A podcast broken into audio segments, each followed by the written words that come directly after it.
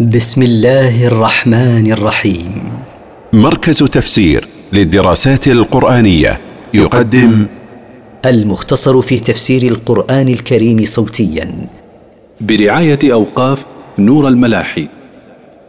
سورة الفاتحة من مقاصد السورة. تحقيق العبودية الخالصة لله تعالى. التفسير. سميت سورة الفاتحة لافتتاح كتاب الله بها وتسمى أم القرآن لاشتمالها على موضوعاته من توحيد لله وعبادة وغير ذلك. وهي أعظم سورة في القرآن وهي السبع المثاني. بسم الله الرحمن الرحيم. بسم الله أبدأ قراءة القرآن مستعينا به تعالى متبركا بذكر اسمه.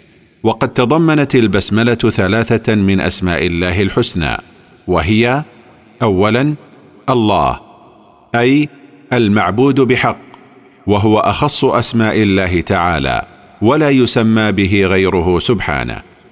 ثانيا الرحمن أي ذو الرحمة الواسعة فهو الرحمن بذاته.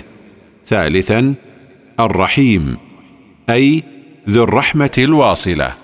فهو يرحم برحمته من شاء من خلقه ومنهم المؤمنون من عباده. الحمد لله رب العالمين. الثناء الكامل وجميع أنواع المحامد من صفات الجلال والكمال هي لله وحده دون من سواه إذ هو رب كل شيء وخالقه ومدبره. والعالمون جمع عالم وهم كل ما سوى الله تعالى. الرحمن الرحيم. ثناء على الله تعالى بعد حمده في الآية السابقة. مالك يوم الدين. تمجيد لله تعالى بأنه المالك لكل ما في يوم القيامة حيث لا تملك نفس لنفس شيئا. فيوم الدين يوم الجزاء والحساب. إياك نعبد وإياك نستعين. نخصك وحدك بأنواع العبادة والطاعة فلا نشرك معك غيرك ومنك وحدك نطلب العون في كل شؤوننا فبيدك الخير كله ولا معين سواك. اهدنا الصراط المستقيم. دلنا إلى الصراط المستقيم واسلك بنا فيه وثبتنا عليه وزدنا هدى.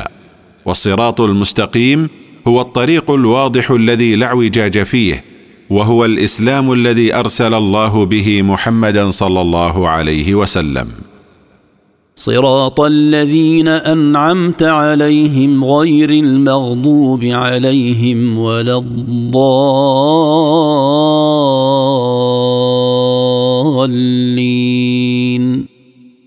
طريق الذين أنعمت عليهم من عبادك بهدايتهم كالنبيين والصديقين والشهداء والصالحين وحسن أولئك رفيقا. غير المغضوب عليهم الذين عرفوا الحق ولم يتبعوه كاليهود وغير طريق الضالين عن الحق الذين لم يهتدوا إليه لتفريطهم في طلب الحق والاهتداء إليه كالنصارى.